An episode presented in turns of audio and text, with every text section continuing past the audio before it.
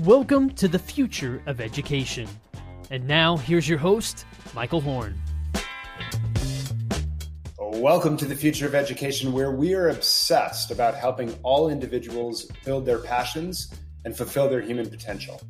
Now, I've long said that if we're serious about helping all individuals do just that, then we need to help them not just with their academics, but also focus on their health and wellness and their habits of success.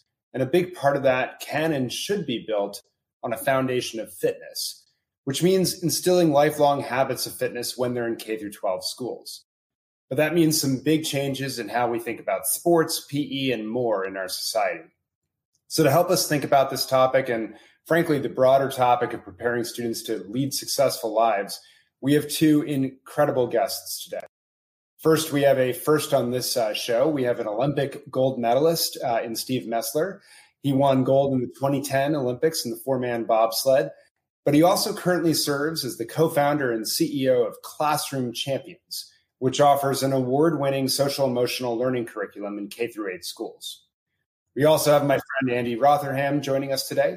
Andy, of course, has been a national leader in the world of education reform, and he has served in a variety of roles, really as a bridge across the various partisan bickering and silos.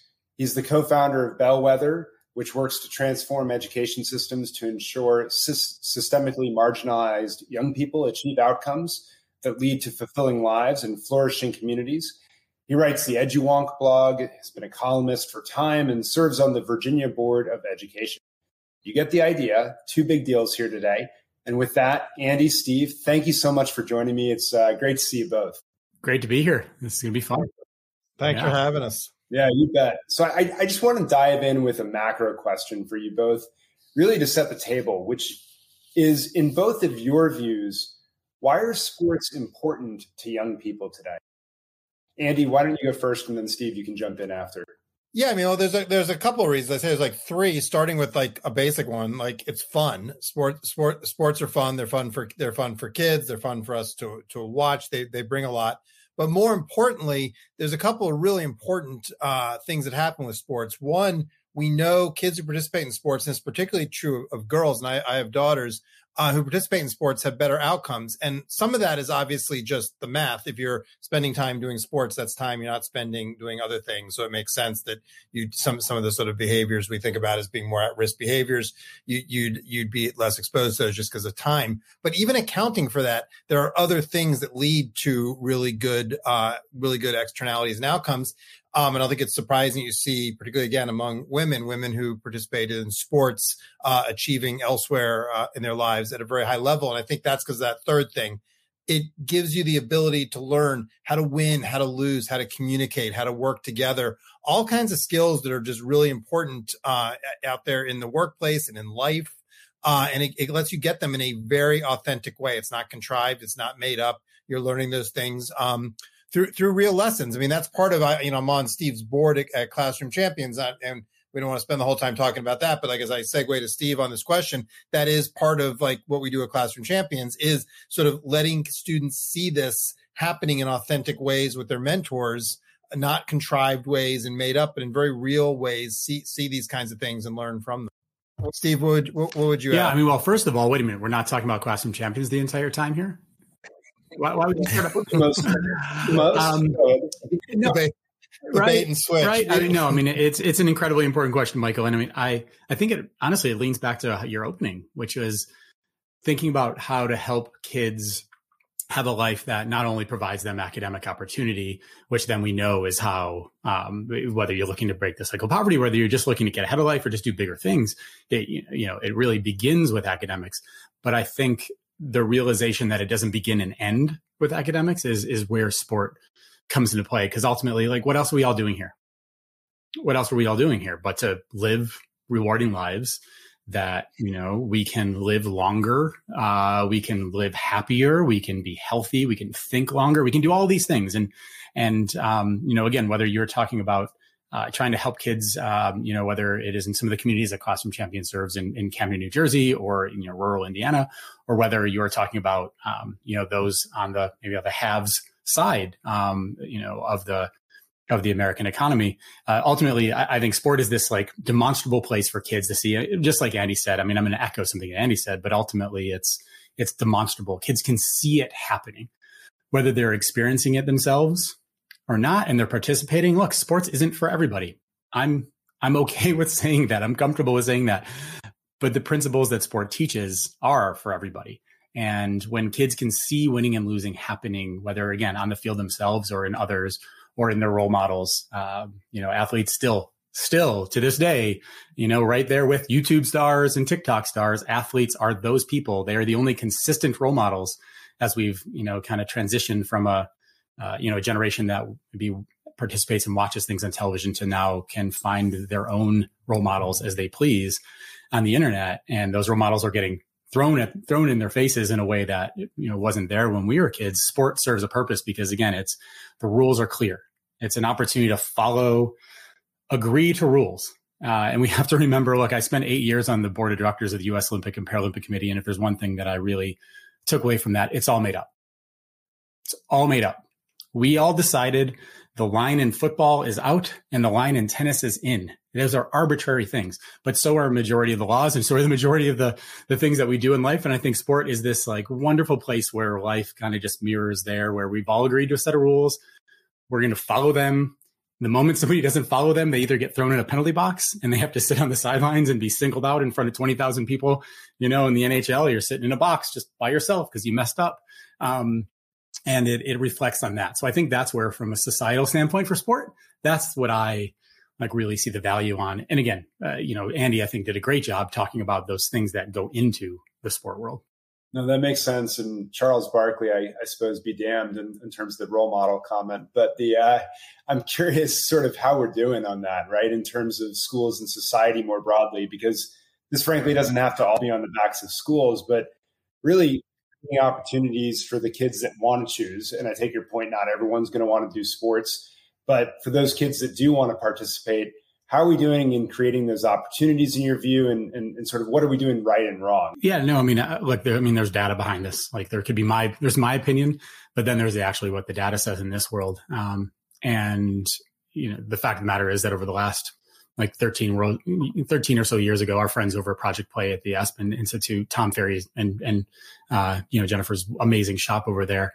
Like their data is pretty clear. I mean, participation is down from 45% in 2008 to I think 37%, uh, in 2021. That's a pretty material, that's a pretty material drop. Um, and, and then, you know, over half of the kids that are participating, 58% of the kids that are participating are doing so through their like community based programming. So where are kids coming? Those community based things. Um, I live up in Calgary, Canada. I moved here to train when I was bobsledding. I was two feet wider, two feet taller back in my bobsled days. And I moved up here to train and, um, you know, and our, you know, daughter can participate in community sport right here. Same thing happens all over America. So I think, how are we doing? Um, we're losing, we're losing them. Um, but I think in that turn, we can maybe also see the value and what it is that we're losing. And I think, uh, you know, the only way to turn things around is people have to see what we're losing and see what the problems are. And I think this is going to be a pretty, um, pretty stark one outside of the, the concept that, you know, look, when all of us were in school, physical, act phys, you know, phys ed was a much more prominent part of our days. Uh, and I think the transition from, you know, when I went to school from the 80s and 90s, you could see phys ed activity, daily activity dropped from something that was a relatively daily occurrence to a once in every five or six day um, allotment. And uh, two generations later, we are in a mental health crisis. Uh, those things are not not connected. Um, we've increased screen time and we've decreased physical activity and we've decreased the mandate of that in our schools. To your point, it doesn't have to happen in schools, but hey, look, basically 100% of kids are in schools. So I guess I look at it a little different. That was interesting, and, and, we didn't like we didn't rehearse this, and so like that was interesting to hear from Steve because I I look at it a little bit differently. I don't think we're doing great, and there's some. I mean, look, the, you know, Steve mentioned the Aspen work, and they're doing just fantastic work on this. I encourage everybody to check it out. One of the things in a recent study they put out, it's almost nine hundred dollars a year people are paying out of pocket for sports. So that right there, that's going to be inaccessible for a lot of people. And I think that's actually a low number if you know kids. Did I say it wrong? Did I say it? It's dropped. Yeah, yeah, no, it's dropped. But like, okay, all right. like it's still happening around the country. I worry that we're actually de-emphasizing rec sports in favor of competitive sports. And so, for example, Chili Davis, the baseball player, he's talked about how it's become so specialized. He's not sure he would have been a baseball player now. And you're sort of you're seeing this in, in like a number of sports. I remember like with my with my girls, um, a, a parent, well-intentioned parent with with older kids, took us aside um, uh, when they were playing soccer and was like, "Hey, if you're really serious about them succeeding in soccer at a high level, playing playing varsity, be able to play really competitive travel, like here are the kinds of things you need to be doing with them now: clinics, labs, specialized coaching." My girls were seven at the time, right? Yeah. And we were like, I don't know if they how much they like like soccer, and they've both been very successful in sports, but neither of them actually in soccer. They found their way to other sports.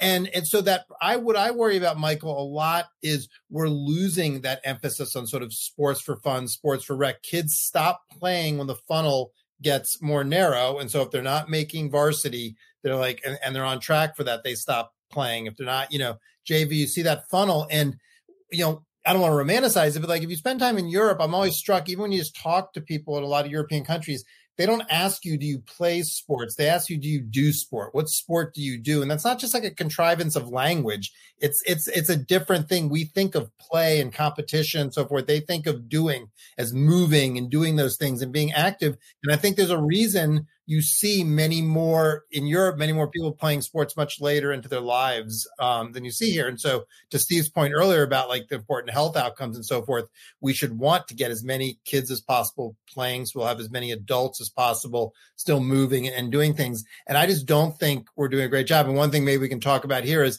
like that relationship, school sports, community sports. Do we need to be rethinking that just as a basic access, equity, inclusion kind of question?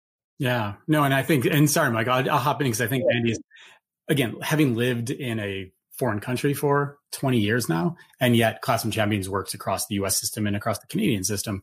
I have this really interesting opportunity to, to look at both sides, and then again, being part of the the the U.S. pipeline. I did Junior Olympics from 10 or 11 years old. I got an NCAA scholarship, and then I went to three Olympics. So I, I and then I you know founded class and sit on the board. So I've had, I've had, I personally have had the entire life cycle of doing multiple sports as a youth, excelling in one that I found after my first, you know, f- first sport, and then moving through the entire system, um, and then and then wind up overseeing the system in that way. And I think that there's one thing that the U.S. has a completely different viewpoint of than the rest of the world, and that is to what Andy said. There is our viewpoint of the value of sport. Uh, it is intuitive in Canada that sport for young people is good. It's intuitive in Europe that sport for young people is good. In America, it's uh, eh, well, I don't want my, you know, they're going to try to go to the NFL or they're trying to go to the NBA. Um, we have this viewpoint that participation in sport has an end goal, which is success at these higher levels in a lot of ways, and it's permeated through and kind of corrupted the.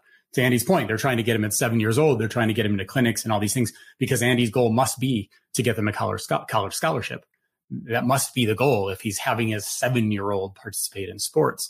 And I see it now. I've got a five I'm on the other end of Andy. In some ways, I've got a five and a half year old and a you know an almost one year old. So I'm thinking about these things, thinking about these things a lot. It is you know how do you change that?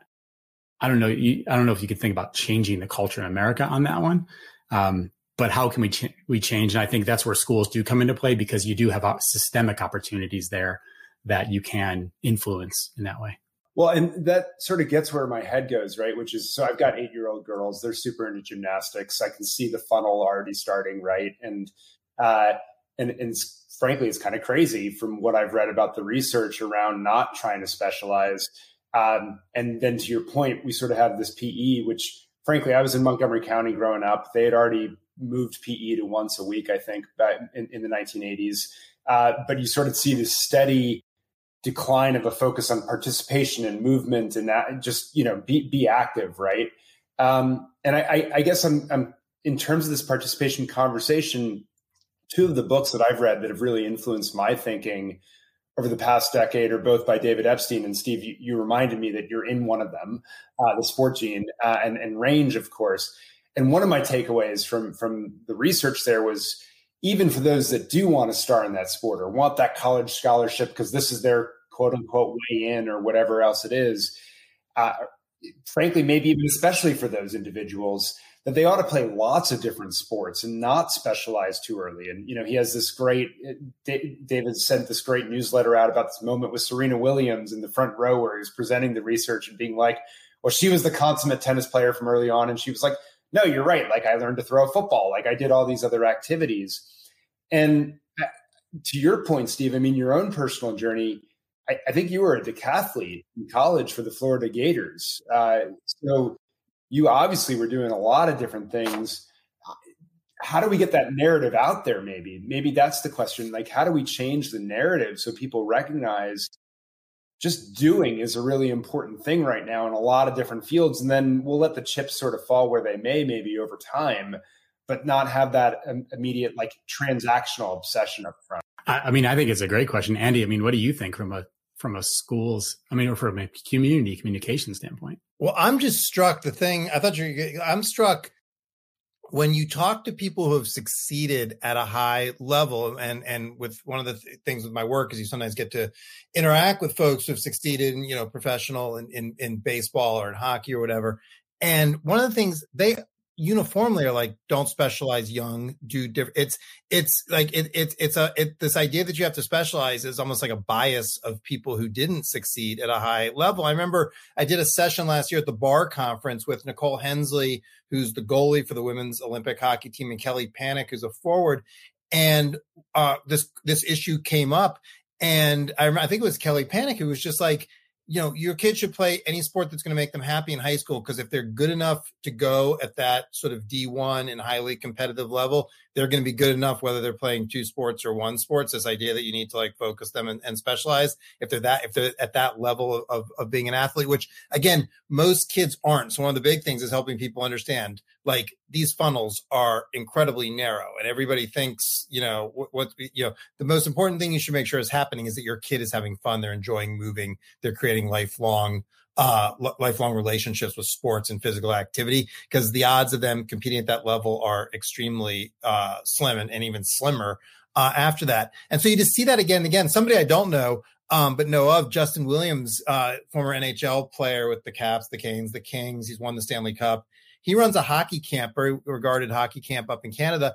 And every day he has the kids doing a different sport, just exposing them to them. So one day you're going to learn about these different, uh, you know, different sports besides hockey. And it's a hockey camp. And I think a lot of people think you're going to a hockey camp run by somebody like that. It's going to be hockey 24 seven, but he's really into this idea, learn to do other stuff. And I just think as a parent, and I know Steve's experiencing this, you got to expose your kids to lots of stuff because how do you know how are they going to find out what they like or don't like? If all you do is one sport your kid might be a great tennis player and they're never going to they're never going to discover that passion that they that that's actually what they love not you know whatever sport you have them doing. So i think it's i think it's a little bit um, it would be helpful if more people in those positions kind of communicate that, that they didn't necessarily get where they got because they just did one thing again and again. They did sort of do different things. They followed some of the stuff that that, that uh, david talks about in those books. Steve what's your take I, I, mean, I'm of two minds on this one. Uh, and look, we talked about the sport pipeline. We, we talked yeah. about the sport pipeline a he lot. He needs to take a break in a second to, to take his kids to untape their hand, their uh, right hands from behind their back. Exactly. exactly. all, of those, all, of those, things. All of those things. Um, and uh, I'm of two minds. We talked about the sport pipeline a lot, a lot at the Olympic Committee, Olympic and Paralympic Committee for sure. But ultimately, I'm I'm here and there like, look, I'm 44, which means my story of how I became successful in my day, there wasn't a hyper sports specialization. So I can't necessarily tell you that your kid can do what I did if they take my path because the people they weren't competing against weren't hyper specialized. If I had to hyper specialize against kids in other sports and I wasn't hyper specialized and they were, would my physical attributes be able to overcome? I'm definitely of the of the of the mindset which is look, if your kid, kid is good enough to get a college scholarship, they're probably going to have a really good opportunity whether you specialize them or not. It's the ones that are on the fringes, right? It's the it's hedging your bets. It's you know, it's the ones who maybe um, look, my my kid is always going to have to go against, and she, I'm seeing it already in the ski hill. Yeah, she did good, but her dad was an Olympic gold medalist, so she already has this like it's it's this you know thing that she can't help that she can't control that she has like theoretically good genetics um, for sport in that way i mean my sister got the brains in our family so um, Uh, but I, and I, so I think that's the thing is there's this generational emphasis. I can't tell you. I, I can't tell you in a hyper specialized world whether a generalized approach to sport success is going to work today. And and that's where and I love range. Look, as a decathlete, I I lead my organization with a decathlete mindset. You know, that's the thing is if your kid is, I don't know, like if they're if they're in a hyper skill sport and you don't have necessarily the, the, the jumps and the and the speed to them, is that going to help them? Probably. Do I think that is what is best for kids overall? Absolutely not. Do I think that is what is best from a sport participation standpoint? Absolutely not. But but it's I, I do have I do take exception. What does that mean? You might be right. I'm not. I'm not disputing the point because you may well be right that like the level of specialization means everybody has to. But from an equity standpoint, that's a pretty daunting. If that's true, because the costs of these things, like you know, even just the camp I mentioned a minute ago, all this stuff is is staggering and just out of reach for a lot of parents. And so like and you you know different sports have different challenges around sort of inclusion diversity that's if you're if you're right we need to rethink how we're sort of creating those opportunities at the municipal and school level um, or we're never going to have a level playing field no i agree i mean absolutely um, absolutely like yes there are sports like track and field there's some other um, you know, let's call them pure, like, you know, you, you know, you're fast. Yes, you can get a little bit faster, but you're fast. Um, I was the kid, fast kid on the soccer team. That's how my dad got me into track. But, uh, you know, I think, Andy, maybe one of the answers has to be we have to think about, I don't know if we can change the momentum of this. What are you going to do? Tell coaches, private coaches to make less money and try to do that. I think the horse is out of the barn on this one. It's really hard to put it back in. If I'm a parent and I, and I have the opportunity to give my child more training and more coaching and, and pay for better things, who who as a parent isn't going to try to do that? Um, in, in a lot of standpoints, I, am you know I'm again 50-50 on how that is actually good for my child's development. When you talk about Europe, Europe has this overwhelming gymnastics base to their physical education programs. Europeans dominate Americans in general up until the junior ranks. What happens at the junior ranks? That U19 rank right after that, our NCAA system kicks in. So they have a they have a, a wonderful foundation in gymnastics. Our kids do gymnastics 100%. That was during the pandemic was painful. We have a tall, gangly five and a half year old. So I really wanted her gymnastics and she missed a year, year and a half with that up here for sure. But they have the gymnastics base and then our demographics as well as our NCAA system kind of take over once that gymnastics route leave, you know, gymnastics foundation leaves and slightly better coaching at the, at the youth age group level.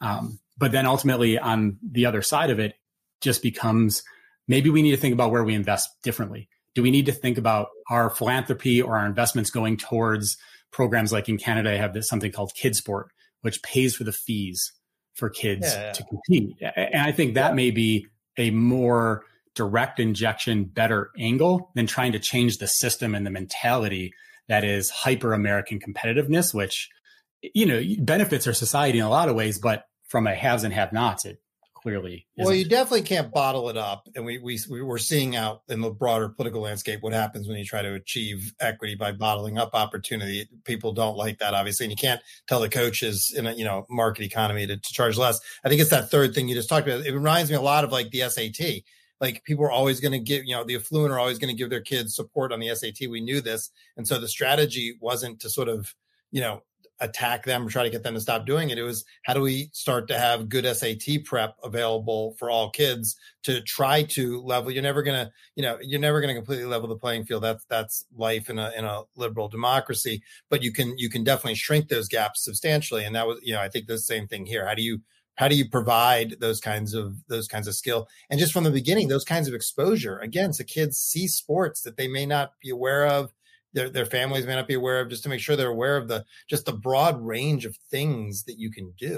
Well, and that strikes me as where schools can play a role, right? In PE is to have a more gymnastic foundation and more exploratory, you know, with regularity of getting to sample lots of sports. So to your point, it's almost like a nudge as opposed to a thou shalt stop this behavior sort of attitude um, as well as having these more equitable leagues that where fees are paid for or, or, or covered for those who can't. Um, I guess the question is, how do we start to move that in schools? Because you know, uh, you know this, Andy. Like reading and math has crowded out, you know, social studies and science for for goodness sake in elementary school, which turns out to be critical for reading. But for you know, forget about that for a moment. Uh, because we're so sort of hyper concerned about some of these things. How, how do we reverse these? Yeah, well, this is a classic. Like, look, this is like schools have low capacity to react to these challenges. People crowded out, you know, other subjects but you, if you're going to teach reading, what exactly are the kids reading? That is how you should be teaching social studies. It's part of how you should be teaching science. But so like the, the, the curriculum narrowing to the extent it happened was like the wrong way to actually, if you were serious about wanting to raise your test scores, it was the wrong way to, to do it in the first place. I think it's the same thing here. We know kids need to move around more than they do. And American kids move around less. It's good for them to be outside. It's good for them to be taking breaks. And we sort of limit those. I mean, we saw a lot of places where they take away your ability to move around as a punishment. So if, if you act up, you lose the ability to go out for recess. When in fact, the reason you're acting up may be because you, you need to be out there doing some of the stuff you do during during recess. So I think it's I think it's it's achievable, Michael. It's one of these things schools need to actually look at, at what works. What does the research show? Potentially challenge some some biases that around sort of some of these things and make sure kids are moving and doing these things. And and again, like you look again in some other countries, kids are just outside much more. They're much more active walking during the school day these things these these these habits and behaviors that, that you want um uh we just you know we, there's just a lot of inertia here and we don't do them steve i want to go to you on this because uh you, you said you you want to bring in classroom champions and is it a conversation about classroom champions? This is the opportunity because uh and and, and just to hit a few controversial topics in this right? Like social emotional learning is its own hot button issue right now in the united states. Um, you all at Classroom Champions are saying these are critical life skills for people to be successful, whether it's through sports or otherwise. And you've created this curriculum. I, am curious, just talking about that. Like, how do you define social emotional learning? What does it con- What does it consist of? What isn't included in SEL? And how you approach that? Because you're obviously working with schools to help make sure that they embed this for kids. Yeah, no, I mean, thank you. I, you know, and I think before I even jump into Classroom Champions, I think it's to talk about the role of sport um, and how do we how do we how can we help not change but how can we help people lean into it? And i think ultimately look at classroom champions we have our countries and the world's best olympians paralympians ncaa pro athletes.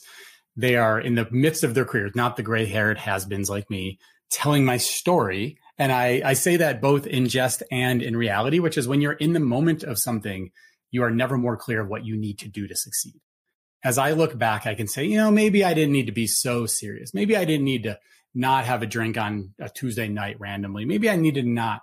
But but in the moment, you couldn't have you couldn't have wavered me for that. I had a drink once every four weeks at the end of the on a Saturday night at the end of training cycles. There was never a casual Wednesday evening cocktail. Um, but ultimately, if we can lean into those attributes and lean into that and look at sport as a cultural phenomenon today, sport is probably, uh, and I'll say this without the data behind me, probably the one thing in our society that got politicized and snapped back in the last five years.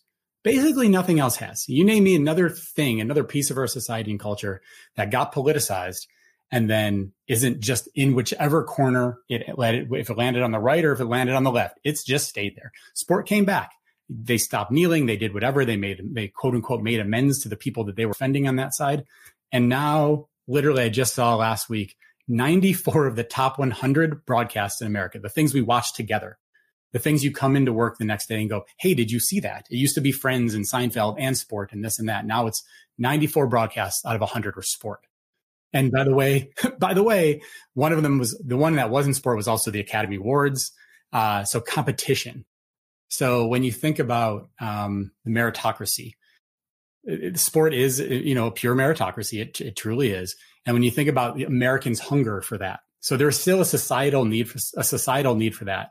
And there's places where we need to change those inputs. But ultimately americans still watch sport because they see they they're watching something that has a winner and a loser and they can watch it happen in front of them. So when it comes to how do we we, we how do we at classroom champions view sel is we view these things as the things that sport brings kids and things that brings us all to watch the inspiration, the hope, uh, the stick to itness, the grit, the perseverance.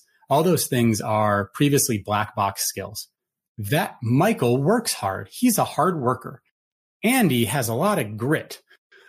No, th- these are skills. These are skills that at some point somebody put a value on that, either the self or somebody else, and then taught them. And then they worked on those skills. But for some reason, it's been this black box where you come out of high school and you come out of college and you come out of kind of post, you know, any postgraduate work, whatever it is, and no one taught you these things explicitly. You are supposed to implicitly learn it. And did you learn those things or not?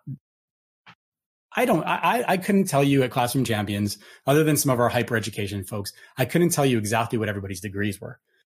But I can tell you their personality. I could tell you their, you know, how, like what their stick to itness is, their, their conscientiousness, those things. And these, again, they're skills. So Classroom Champions, we view SEL in that way. We view them as, I don't love the word life skills, but they are, it's just too broad. We, we view it as they are skills that do help um, you know, with goal setting, perseverance, critical thinking, decision making, t- tenacity, teamwork. They do, you know, our curriculum aligns with CASEL's, you know, five basics of SEL, self awareness, self management, social awareness, relationship skills, re- responsible decision making, random, you know, rolling them all off. We align with that, but ultimately, um, how do you help schools use sport as a neutral place, apolitical place that everybody whether you like sports or not, you are fascinated by them um, in general. You are fascinated by the people who do them. How do we use these people as the as a keystone for that, and then bring an SEL program around it? And and that's the way we look at it. And um, you know, I, I just I I worry that we see sport as this separate thing in society, and I think sport has the opportunity to help build positive culture in so many ways. Um, and we've seen the data on that at Classroom Champions. So uh, I'll, I'll, stop myself there. This is a this is an area of where SEL, the politics of it all, the way that society still views sport are just like this really really big flashpoint for us. Andy, I'd love your take on this because obviously Virginia has been no stranger to the debates over this question, but I really like the way Steve just phrased it as sport can cut through that and I don't know parents who don't want their kids to grow up with a sense of perseverance and, you know, a, a mindset of working hard leads to success. And like when we get at that level, I don't know parents that disagree with those sorts of things. So is, is this sort of the way to cut through all this? Well, yeah, I mean, I, I would extrapolate from it. I, I, don't. Classroom champions is great. Obviously, as I said, I'm on the board. I don't think we're the only way to cut through it. I think the problem, and Steve, Steve didn't, you know, you know, talked about the politics. The problem is right now SEL has become one of these terms it's impossible to define. Lots of things are flying under that flag.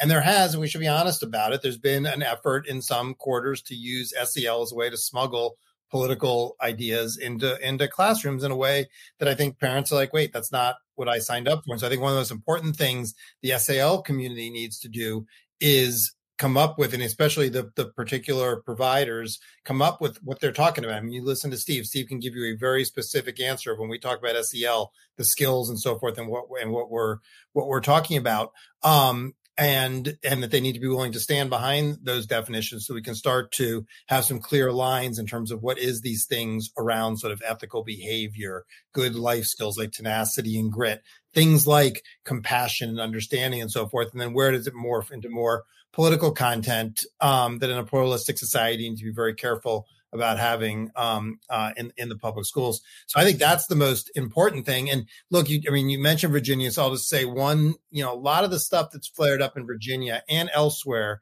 it's not organized curriculum. It's teachers freelancing because they're not being supported, and so they're being told by their school district to and make sure that they're talking about equity and equity is not even very clearly defined or make sure that they're talking about challenges of racism in society then there's told to go figure that out.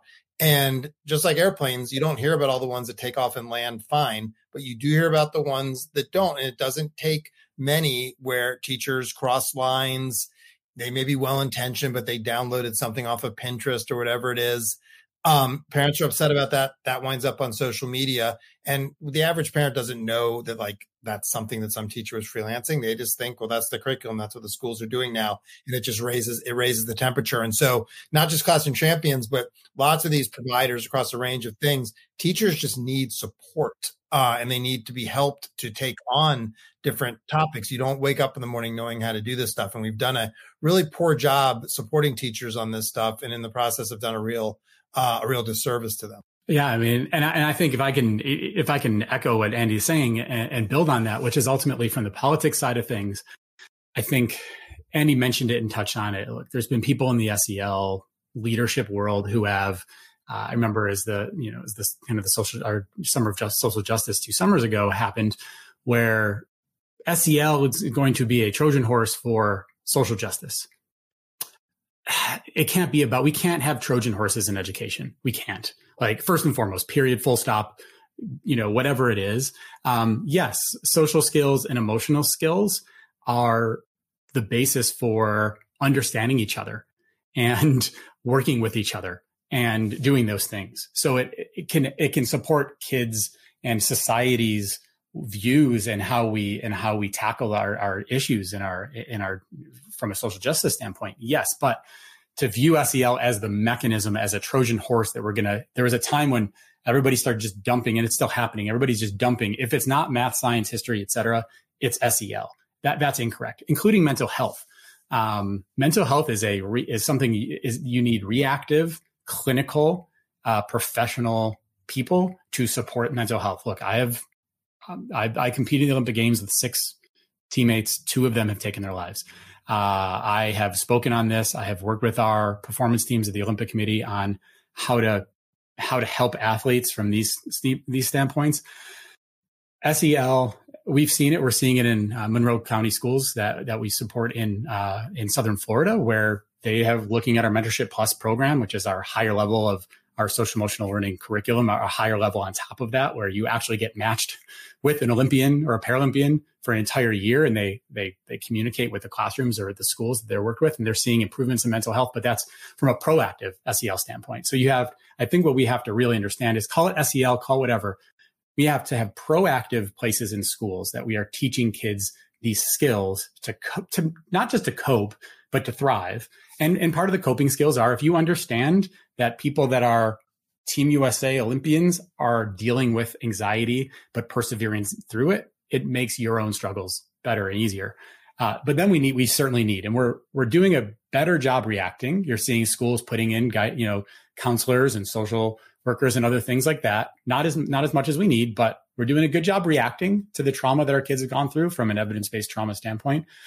But we're doing a lousy job continuing to Andy's point. You have math teachers science teachers who are trained in those things who are now being quote unquote, you know, made or asked to support the social and emotional development of children. They're not, and they're just not equipped. They don't have the, they don't have the tools in place. So I think that that is a, like a big thing that we gotta, we gotta solve. We gotta solve that quick and it's playing out against a really tough political backdrop. We should just name it, Michael, where like essentially not to, uh, you know, overgeneralize too, too much, but you basically have a situation where you've got some folks on the right, on the far right, who really are snowflakes about this stuff. You mention racism and they fall to pieces. And then you've got some folks on the left who they think a particular political view of the world is so self-evident that it should be taught to every kid. And those things are just colliding in really counterproductive ways. And most people are in the middle. They don't subscribe to either of those viewpoints and they're just getting sort of buffeted along for the ride. And we need more leaders to be willing to to, to speak up and and you know where necessary call bs on both sides so that we can have a more reasoned conversation. Because the tragedy will be if some of what we're talking about with SEL, some of the things Steve's talking about here. And again, this is broader than just classroom champions, but the folks who are doing this work well, if this kind of gets washed out in a backlash or, you know, um, people like lose trust and that, you know, that'll be, that'll be really unfortunate because there's a lot of really good, important work. And as you said earlier, Michael, most people, they want their kids to learn these skills. They want them to learn ideas like tenacity and, and, um, uh, you know, and how to how to solve problems, how to work with others. That's one of the reasons they send them to public schools in the first. Place. And let's not let's not forget, reading is a goal. Like learning to read is a goal. There are steps to that. We we kind of skip over that with kids. We tell them to set a goal. We tell them to to set a goal for an A, but then we we kind of miss and skip over the fundamentals of how a goal works, which is that you will have short term goals, medium term goals, long term goals. And oh, by the way, many of your short term goals won't happen. So, how do you adjust and how do you insert perseverance to do that?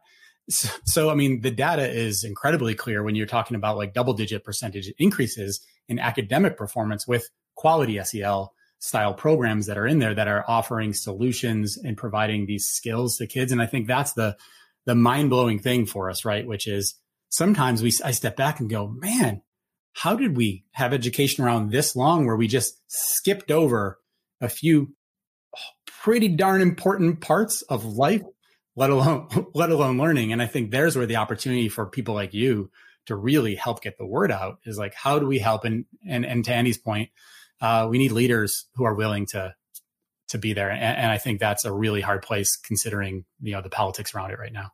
Well, I, but I love this conversation the way you've both framed all of this, and I, I guess that gets to the last point. I just want to ask you both on as we wrap up here. It occurs to me we could go for a while. There's a lot of topics, but just focus on that, which is, you know, you, you mentioned Steve how you reach a goal, executive function skills, things of that nature that you're just not born with. It turns out you you you need to learn. Um, and so, as we talk about resetting the place of sports and participation and building these skills in, in our youth and so forth, and that's and, and you, you you all have both, I think, eloquently laid out the goal. As we think about sort of that that one next step, maybe let's take the sports arena, right, of resetting that in American society, and one thing that ought to happen what's that first step in your mind uh, that, that that we ought to be doing? Steve, you want to go first, and Andy, you get last word. Yeah, happy to. Um, what's the first step? uh, I, I, think that? I think first step would be we need to find a we need to find some places of agreement. Uh, it, you know, traditional problem solving 101, right? Conflict conflict uh, solving 101. We got to find some agreement. And again, I, I come from a very um, I, I believe in the power sport. I believe in it in so many ways outside of we go back to the beginning of the conversation, which is what else we all doing here, but trying to enjoy our lives and be healthy and and and and pass that on to our kids. Um, given that, so I think coming to a, a place within, I think the schools are a key clearly the schools are a key to our society is where all of our children go go at one point or another for extended periods of time in their life. Um, so i think find a place of agreement. Sport could be one of those places where having sport influence being being an influence could be could be one of those places. And if it is from a sports standpoint then i, I think we've got to get together. We've got to get our major leagues together um, and i think there's a huge opportunity there our our our prof- professional and NCAA systems don't quite understand the power they can have in in turning around our schools. And if they did, and as that's what I'm trying to spend a lot of time, both from Classroom Champions perspective and a personal perspective, is is showing them, look, NBA, NFL, uh, MLS, NHL, MLB, NCAA, NW, you know, Women's National Women's Soccer League, WNBA. Let's get all of you guys together in a room. Let's get the, the 50 state super chief, you know, chief superintendents organization and maybe council of great city schools in a room. And let's talk about how can sport in a system, systematic way support the needs of the system. And I think there's a huge opportunity to do that. So Michael, I think those two things, let's come to an agreement and find some, some, and if, you know, find some agreements on how to move forward. If sport's one of those things, there is a giant hunger from the, the leagues, the teams and the, and the players and the athletes to do something meaningful. Uh, and, and, I think that's how sport can really make a difference in, in, in that way, because that's where we aggregate everybody. Every you can get, you know, in sport more so than the arts, more so than in music and other places. You have a you have places where you can get eight people in a room and you can speak for thousands of of role models that our kids know and and, and believe in in a way that is more powerful and more systemic than anywhere else. Yeah, I don't have anything to add. I, th- I thought what Steve said, so that I'll just go in a slightly different direction. And you said one thing, I'll, I'll give two. Number one is gender equity in sports. I think like we still have such a long way to go. And, and you were saying, you know, Michael, you've got daughters. You're going to see this as they grow up in ways big and small, how girls' sports are just second class citizens just across the board in, in all kinds of ways, obvious in terms of access to facilities and time in weight rooms and in ways subtle in terms of the messages that are sent. And girls' sports are great; they're exciting, um, and we need to build a, a, culture like that. And it's it's exasperating when you go to like high schools where the football team might be mediocre, or the men's basketball team and the women's basketball team's great, and it's barely supported, and they're actually like doing the winning or the volleyball team or whatever it is. Um, so I think that's a big culture shift where we still have a lot of work to do. And in terms of a more inclusive society is really important. And then the second thing would just be we've got to have a broader frame on this. We anchor off of elite sports. We love elite sports. Most people, the closest they're ever going to get to elite sports is the stands. And we, we should be more open about that. And that's how you build a culture of kids continuing to play and so forth. And I think, look, I think elite sports are great. They're exciting. Um, but if you want people to sort of just develop a love for sports and so forth, we need to broaden the frame. And if you look at most of our most sort of fractious issues, whether it's toxicity in youth sports or issues around transgender athletes, it's all anchored on these really elite sports when in fact in a more broad level these things aren't actually sort of sort of huge uh, issues. It's always on these places where it becomes zero sum and we just need a broader frame if we want people to keep moving and so forth and not think sports are something you do until you're not good enough at some level and then you stop rather than something you do in your life and as a as a part of uh, as a part of your life. Really well said steve andy. Thanks for helping us unpack this topic and appreciate you all joining us in the future of education. We'll be back next time Thanks for having us. Thanks. It was great.